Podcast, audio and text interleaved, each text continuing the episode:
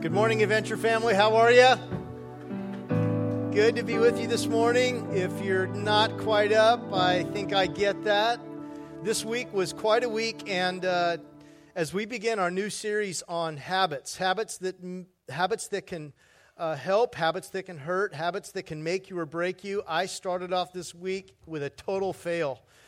On Wednesday morning, Melissa's first day of teaching, I was in the closet, our closet, and I noticed a pair of high heels. And they were kind of in the way. I was afraid I might kick them, you know, twist my ankle, get injured. And so I thought, I need to put these someplace else or someone like me is going to get hurt. And I went back for just a little snooze. And this is kind of what unfolded. Go ahead. First day of work for Melissa. And I set all my clothes out. First day of work is stressful. And it's very important, teachers, at least high school teachers, we have to wear power shoes the first day. Okay? Power shoes? Whole tone of guys, that means it's all about height, right, Mr. Turner? You know these ladies, right? Yeah. Yeah. So I picked out my shoes, I'd even tried the whole outfit on. Scott should have recognized, I showed him to him that I was wearing those shoes the next day. And so I was somewhere. Focused. So I had to spend 10 minutes looking for these shoes. I'm positive I have set out somewhere. I'm sure I looked in the bar stool, on the counter, by the TV, and I'm like, but I'm pretty sure I set these out like right where I needed them. But I couldn't find them. So the stress is starting to build. So finally I'm like, I'm going to have to wake Scott up. Which is not an easy. So I said, Scott, my shoes, I cannot find my shoes. Do you have any idea? Thinking, why would he know where my shoes are? He's the guy. He would have no idea where my shoes are. But I'm like, do you know where my shoes are? And he said, oh, yeah, man, I was afraid someone was going to get hurt. I put them up on the, put them in the cubby. No, he put them upside down on the bottom shelf. Oh, I didn't, yeah. No ever shoes. Routines are important. You can get in a lot of trouble if you. We got over it by Friday. We were good. Little routines is the routines of a home. They can make you or they can break you. Let me ask you about some of your habits. Let's do a little poll in here and find out where you're at on some of your habits.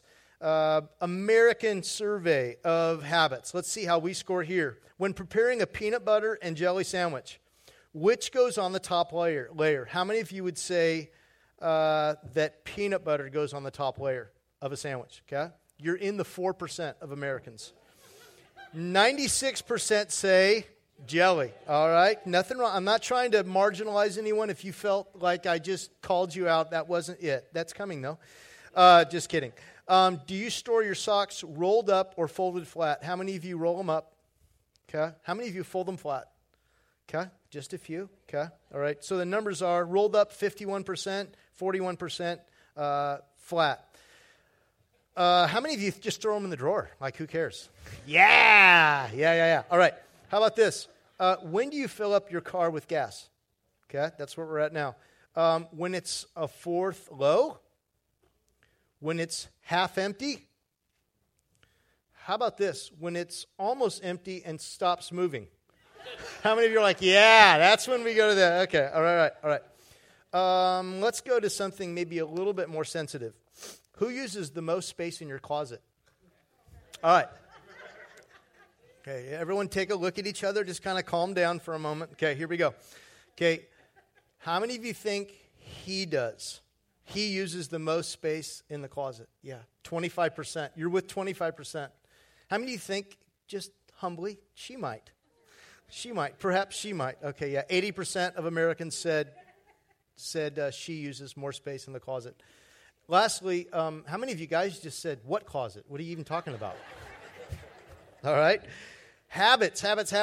Lots of different habits. They're hard to break. I tell you one habit I struggle with. I'm not kidding. There's a lot of habits, you try to systematize every week. When for me, sometimes I try to, like, if I'm leaning over in the garage, I see something that needs to be picked up, I try to pick it up right there, take it to the trash, throw it away, take it to the laundry room, try to use my energy. I don't know if that's weird, but I do that. Anybody, is there one person out there that does that? Yeah. If you're leaning down, it's like take advantage of that momentum. Grab it, and yeah, it's weird, but I do it. The one habit I'm struggling with, I'm not kidding, I'm probably all alone in this, is when you go through the checkout at Raley's or you go to a cashier and they ask you the question, the same question they've been asking for a year now. Do you need a? I'm like, yeah, of course I need a bag. Of course I need a bag. How much are they, $100 now or just still 10 cents? I need a bag. And the question in my home is, where are the bags? Because we bring them home all the time, but I never bring them to Raley's. And so I asked Melissa, I said, where are our bags? You know? And she said, well, go out in the car. So this morning, I walked out in the car, and I opened up the trunk of the car, and this is what I found. I found bags everywhere. So the question I'm asking, there's only 70 cents there? The question I'm asking is, how am I going to break... when's the day where I'm going to come in and they're going to say, do you need a bag? And I'm going to say, I don't. I don't need a bag. And I asked her, I said, where are all of our cloth bags? We have some cloth bags. Where are they? She said, oh, they're all in the pantry.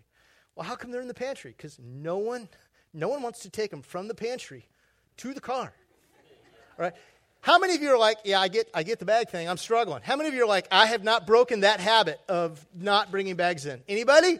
All right, so what we're going to talk about today is how do you actually break a habit like that where you're stuck because you can't seem to remember to bring those bags in.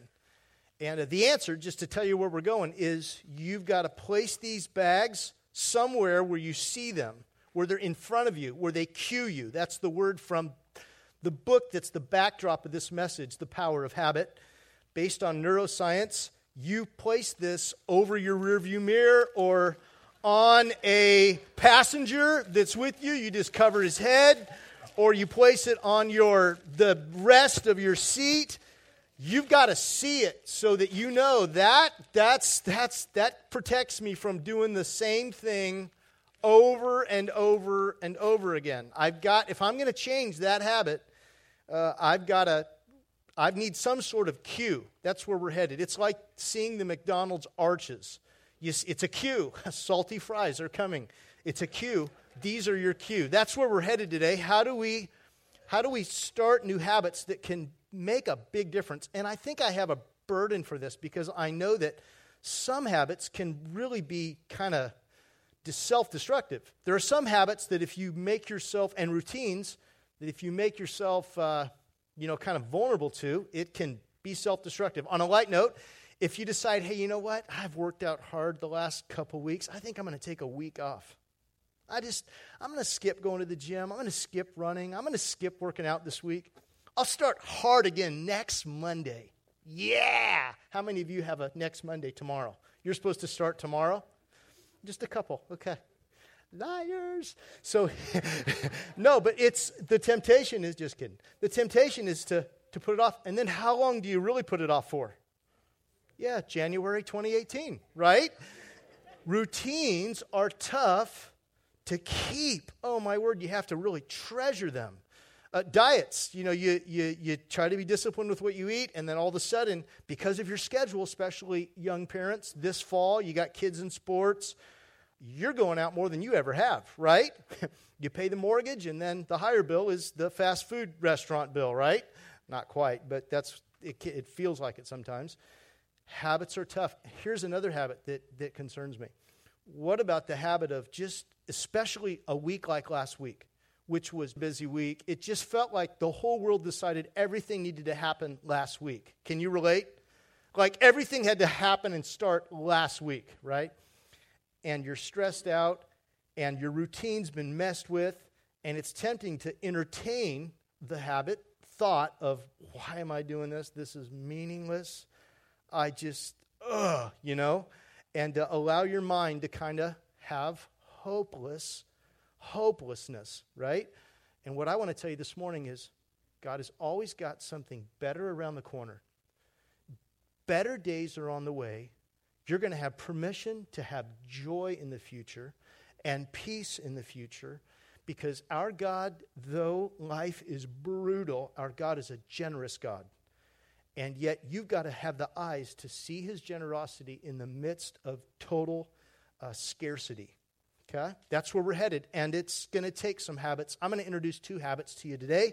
It's going to be out of Joshua chapter 1. If you brought your Bibles, you can open. And the question I'm going to answer this morning is, how do we get from here to there? How do we get from here, total loss, total fails at Raley's and Walmart, to there where I'm walking in with all my plastic and I'm ready to do this? How do you get from here to there is what I'm going to talk. Now, let me give you a little context of our message on the power of habits, getting from here to there in Joshua 2, 2 through 9. Here's the kind of outline of the passage. There's God's call to us. There's God's promises. And then there's God's instructions. That's kind of the outline of where we're at. And this is, I love this. This is just history where God is bringing hope to a nation that's been without hope for 40 years. They've been wandering in the desert. They've been in the land in between, in the middle of the desert of Sinai or Sinai. And he's going to give them hope. And the question we're going to answer this morning, if you're in a season like that, is how do we get from here to there? That's where I'm headed, Joshua chapter 1. First is, I must be focused on future vision. I must be focused on in this season for what he's going to do in the next season. That there's always something coming around the corner. That God is always at work in me, through me, and around me. That something is coming. I'm getting ready for something. And I remember as a teenager, how kind of depressed I was. Like, if you're feeling depressed, students, I'm not trying to encourage you that direction. But I just remember wondering, what is the future hold for me? Like, what am I going to do? Really, just kind of felt stuck. And I got introduced to grace, of how God was graciously going to work in my life and give me things I didn't work for. Give me opportunities I did not deserve or work for. And it's been such a ride in that regard.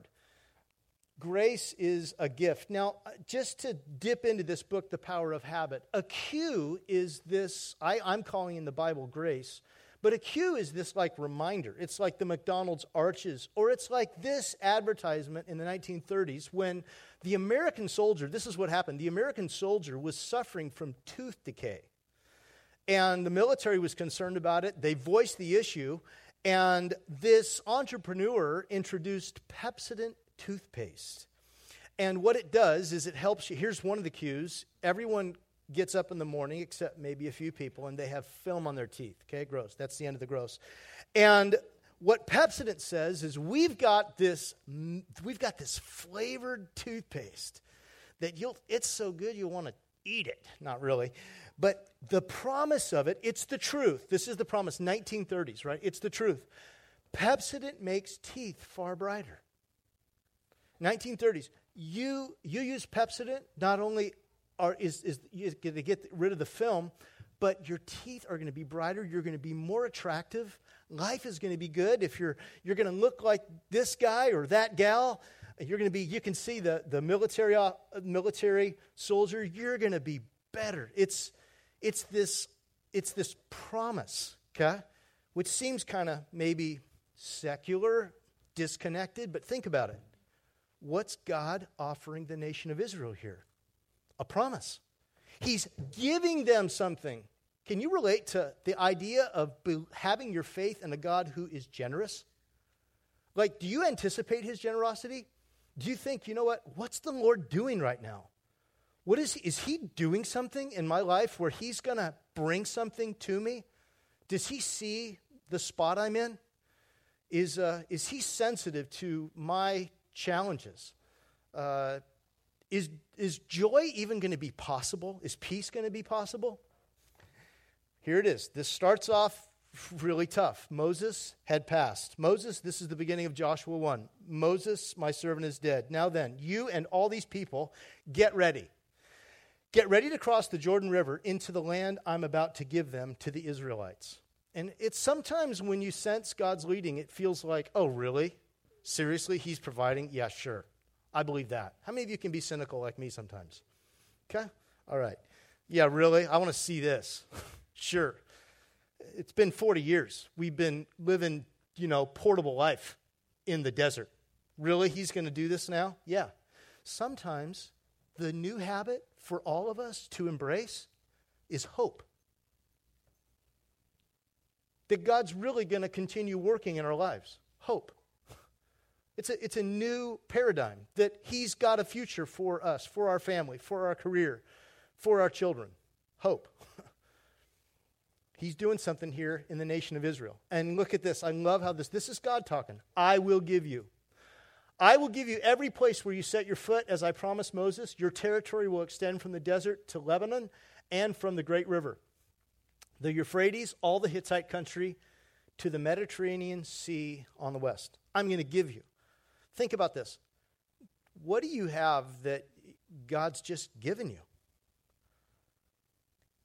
What are you holding on to that God's just given you? There's a lot if you really take a moment and think about it.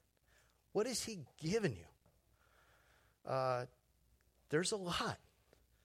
He's given you your beautiful children. He's given you a place to live. He's given you work opportunity. He's giving us air conditioning right now.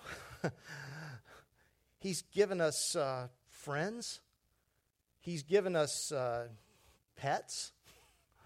Yeah. He's generous. There's stuff he gives us that we don't earn. We can, and God here is giving again. Here's a couple habits that'll keep you from seeing God as a generous God. Here you go. If you want to stay stuck, these are the 2 steps to ensure that you don't develop any new habits and you live in hopelessness. Here it is. The first is this. All right, AV team, I'm going to need a little help here. There we go. The first is this. It's to start with what's wrong. And the second is to spread doubt. Start with what's wrong. In the scriptures, in Nehemiah, there was a season when the Hebrews didn't believe that God was going to deliver them. The scripture says that, but the people who live there are powerful and the cities are fortified and very large.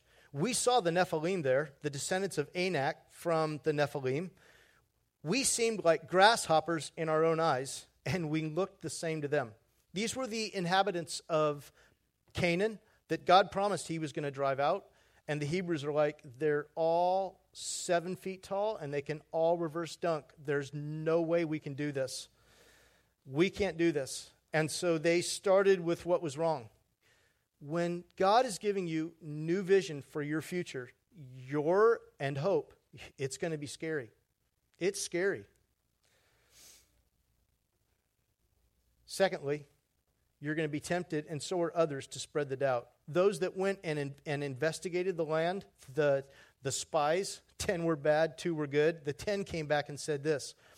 They spread among the Israelites a bad report about the land they had explored. They said, the land we explored devours those living in it. All the people we saw were of great size. Here's the deal. When people have vision, when you sense God's leading you, when you sense the Holy Spirit's giving you direction, you're going to be surrounded with naysayers. People are going to be like, oh, here's the question they're going to ask. How? How are you going to do that? Really? How? How are you going to do that? How? How are you going to afford that? Are you serious? That's stupid. You're not thinking. You didn't go to school. How are you going to do that? And as we heard from Andy Stanley this week in his presentation at the Global Leadership Summit, don't ask how. Instead, say, wow. Let's start with husbands and wives. Wives, when your husband comes to you and he says, hey, I got this idea. Yeah, here's what we're going to do. We're selling the house. Take all that money. We're going to invest it in a business. We'll downsize into about a 350 square foot 1-bedroom. Okay? Totally downsize. It'll be a blast. And then we'll invest all that money, and our business it'll multiply in 2 to 3 years, no doubt. And then we'll spend most of our summers in Tuscany and London, and we'll be back here occasionally. That's what we're going to do. And ladies, when you hear that, this is what you need to say. Wow. Wow. Oh, wow. Wow. Wow. Wow. And then you hand them the remote control back to the TV, and they'll forget all about it, okay? Truth aside, how about this? When our children come to us and say, hey, this fall, I'm going to get a 4.0. The temptation as a dad is to say, hey, we've had this conversation before, haven't we? Am I the only one? What about your, to start digging? Instead of saying, wow. Wow. When people have vision, you want to say, wow. I heard the story of this Stanford professor recently, George Dantzig, who as a senior was taking the math final. And there was a promise with this math final at Stanford University. And the promise was that the student that got every question right was going to be given a scholarship to be the next becoming professor of math at Stanford University. And George Dantzig actually arrived late, 10 minutes late, for the final exam. He arrived, and the professor put a couple questions up on the chalkboard, and then there were only 8 questions given to the students. Well, the bell rang. He came up and asked for permission to take the 2 questions home and finish his exam at home. He was given permission to do that. He came back the next morning to the professor and realized there's no way he's going to get this scholarship. He crammed to try to get a perfect score on this, but he was only able to solve one of the 2 questions that the professor put on the chalkboard. And he brought them in, and he got approached by his professor. He got a phone call. The professor that night called him and said, George, you don't know what you've done. It was the teacher. And George said, I knew I didn't get the professorship because I wasn't able to complete all 10. The caller said, you don't know what happened. You came in late to the class, didn't you? George said, yes. He said, the professor said, I just wanted to encourage the students so that when I passed out the test, the 8 questions, I also wrote on the board and said, there are some math problems that are unsolvable, impossible problems. And to give an example, I wrote those 2 on the board. You came in and thought they were part of the test. George, you've solved the math question that even Einstein couldn't solve. You have made math history. And he got the professorship. The question George asked of himself is, do you think I would have answered that question if I arrived on time and been told it was impossible? So when your kids come to you and they say, hey, I'm thinking this year I'm going to get this GPA. Or they come to you and they say, hey, this year I'm going to get up early every morning. Or this year I'm going to leave for school and my bedroom's going to be perfect. And you're like, ugh. You say, not when your spouse comes, ow, you say, wow. When your spouse comes to you and says, what do you think of this? You say, men, let's give it a masculine.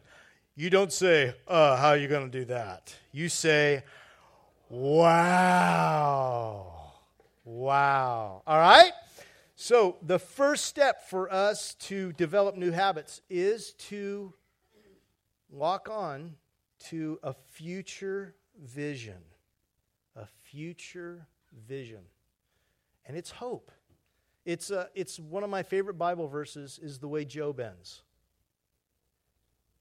And the second half of his life was better than the first. Do you know that's how Job ends?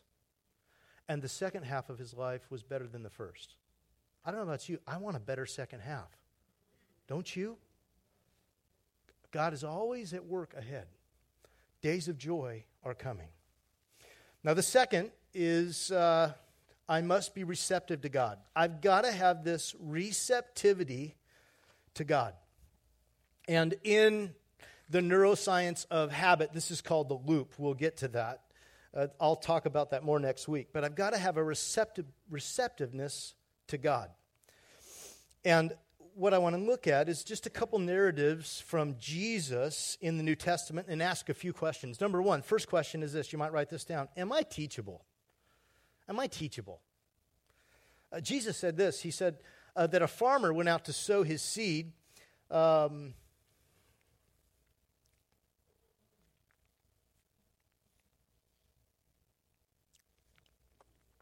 get there. Jesus said, a farmer went out to sow his seed, and as he was scattering the seed, some fell on the path. It was trampled on, and the birds of the air ate it up. And he says, those along the path are the ones who hear, and then the devil comes and takes away the word from their hearts, so that they may not believe and be saved. What we know about the devil is that he's the father of all lies. He's a liar. He lies.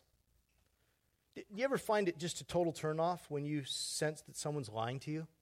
It's like, gee, you're lying? Have you ever caught yourself doing it?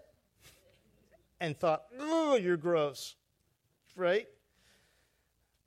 The devil's a liar. This is what he'll say to us. He'll say stuff like this. The Bible is fairy tale. He'll say the Bible is fantasy. It's fiction. He'll say Christians are uneducated. There's no real Christian thinkers out there. C.S. Lewis, what did he know? They're going to say, hey, Jesus was simply a gifted teacher, a leader, a compassionate. Yeah, I'll give him that. But God's not involved in the affairs of men today. Those are lies. Are you teachable? If you're teachable, you're going to be receptive to God. And being teachable really means to be humble, approachable. Getting feedback. Second question is, am I growing deeper personally? Jesus said this, some seed fell on rocky soil, and when it came up, the plants withered because it had no moisture. Those on the rocky ground are the ones who receive the word with joy when they hear it, but they have no root. They believe for a while, but in the time of testing, they fall away. Here's the deal. We're going to go through seasons of testing. If you're going through a tough time, it's not unusual for us to be tested. Don't be surprised when you experience trials and tribulations, for such are those that are entering the kingdom of God. Okay? If you're a new believer, this is why we want to see you in a group. We want to see you with people, because our culture is a culture that won't always encourage you to follow Jesus Christ personally. Third question is this, am I ruthless with distractions? And Jesus said, other seed fell among the thorns, which grew up with it and choked it out. The seed that fell among the thorns stands for those who hear, but as they go on their way, they are choked by life's worries, riches, and pleasures, and they do not mature. Hey, I heard about worry recently. Why pray when you can worry? Really, why pray when you can just sit around and fret and analyze and worry and focus on what could go wrong? No, that's not how to live. So how do we really grow? Well, what I do know is a church in the Midwest surveyed 1,500 churches and asked those 1,500 churches, why are your people maturing in their faith in Jesus Christ? And the number one reason, just one, they only came up with one strong answer. Number one reason why the Christians in 1,500 churches nationwide were growing in their faith, just one answer. They read their Bibles. It probably wasn't very clear. 1,500 churches were surveyed in the Midwest, out of the Midwest, nationwide. And they asked those that attended these churches, hey, you're growing in your faith, you're experiencing peace, you're experiencing joy, you're experiencing character, which every American identifies as their number one goal. You've got all this stuff going for you. How are you doing it? They said, oh, we read our Bibles regularly. You do what? It's okay. They clapped in the first service too. You read your Bible? That helps you grow? Yeah. That's what they said. So we've challenged Christians at Adventure to give Jesus the first 15 minutes of every day. I know you're saying, I don't have 15 minutes. Well, while you're moving the high heels of your wife's shoes, what you do is you play the audio version of the Bible in YouVersion.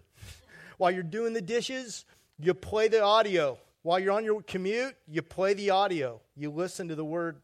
You listen to some worship music for 5 minutes a day. You listen to some, you give thanks for 5 minutes a day, and you listen to the scriptures. I'm telling you, it gives you the fuel you need. And some of you are like, hey, you had me at reading. I'm not doing it. That's okay. I got another tool for you. Text the words refuel to 56316, and they'll send you a devotion every day, and it actually goes with our series. Some tools. Boy, I want to be receptive. Let me just say this personally. I totally think the key for discipline in every area. I'm talking about the discipline to work out. I'm talking about the discipline to be humble and listening to what's going on in your marriage and family life and work. I'm talking about the routine of being present at home and being a worker at home, leaving work and being somewhat workable at home. I'm telling you, the key for me is my time in God's Word. It's the key. It's letting the Word of God speak to me and direct me. Every day. I must be focused on future vision. I must be receptive to God. And personally, I can tell you, sometimes that's scary. Sometimes Jesus asks stuff of me that scares me, for real. But there's comfort and peace there. Number three, I must not go it alone. I can't be alone. I can't be alone. It's not good for me to be alone. If I'm alone, I can Netflix binge. If I'm alone, I'll eat too much peanut butter. If I'm alone, I get kind of depressed. I need to be with friends. Am I the only one here? Is there anybody else need a friend? I think this is the healthiest next step. So what does this mean? Let me tell you, don't do it alone. I think this is the healthiest next step you could take today.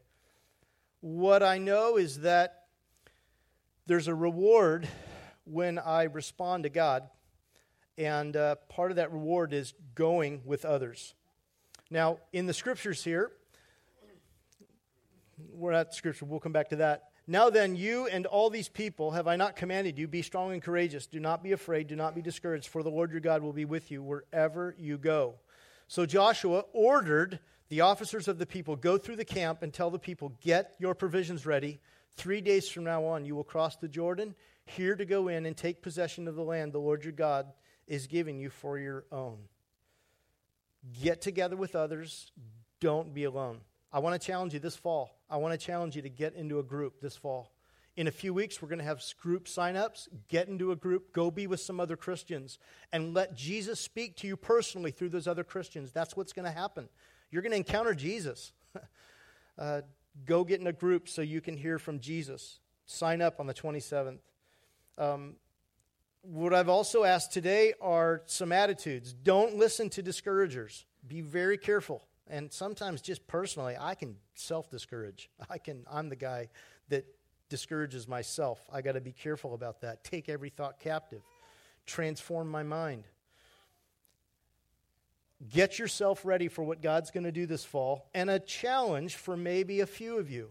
Instead of just getting in a group, why not hosting a group in your own home? Melissa and I used to do this, and here's why. It helped us get our house clean. Really, we would say, we've got company coming over tonight, probably 10 people. We need all of you to get with it and help us clean our house. And it was great. They'd clean because they didn't want our house, the embarrassment of our house looking like it did. So we all cleaned it up. Folks came over, and we have friends that have lasted a lifetime. I would challenge a few of you to host this fall. And if you're interested, on your way out, Dan Dice will be standing by the center table. Just approach him. He's got a sign-up sheet. And we would love some new host homes. It might be the best thing for you. We put a lot of money into where we live here, don't we? Are you the exception? I think we all do, don't we? Let's use what we've got to be a blessing, not just to people from Adventure, but what about your neighbors? They'll come over. Frightening, even that neighbor. They might come. And you get a chance to love them. Here's where we've been today. How do we get from here to there, really? How do we get from the land in between, where you feel like it's a land of hopelessness, Sinai for 40 years, the grind, to a land of generosity where you're receiving what God's given you, where He's given you stuff you didn't work for? I didn't work for that. That was a gift. How do you get there? First, be focused on future vision. Have hope for what God's going to do in the future. You're in a season of preparation now for what he's going to do in the future. Have hope. Days of joy are coming. Days of peace are coming. How do I know this? Because that's what the kingdom's all about. Peace, joy, and Christ's character. Secondly, be receptive to God. I think this is hard. I think it's hard. I don't think Jesus is always that nice to me. I think sometimes he really challenges me. Is that real enough for you? I don't think he's always like, oh, Scotty, come here. We're going to take care of you. No. Hey, let's go. Let's do this. Okay. Thirdly, I must not go it alone. Be with people. Open your home. Get into a group. I've done this personally this year. It's been changing for me. I run with a team. I write with a team. I meet with a team of leaders 3 times a year. It's been life-changing for me. Lastly, get yourself ready for a group. Host a group this year. Maybe the last thing you want to do is be with people right now. You can't wait to get out of here. You don't want anyone to greet you today. It's like, this is a no-greet Sunday. I'm out of here. Don't talk to me. Don't do the shake your hand, shake 5 people's hands when you leave. You're like, don't say that one. We're going to do 20 today. No. But what we need the most, that we don't want sometimes, is to have people around us. To have a community of courage around us, to have a community of encouragers around us, people that will fight for you and be there for you. What are we going to do about these? These are crazy. Here's what. We're going to start cueing ourselves. I challenge you today, go out to your trunk and put this on one of the headrests of your car, right behind whoever you came with. Just put it right there. And then maybe when you go home, take your maybe before you leave, download the Bible app that we mentioned earlier. Can we bring that up? YouVersion. Download it right now. Or download it at home and be able to and start in the Word daily. You can do it, but you got to start now. You got to cue yourself. You need a cue. Let's pray. Father, thank you for these friends.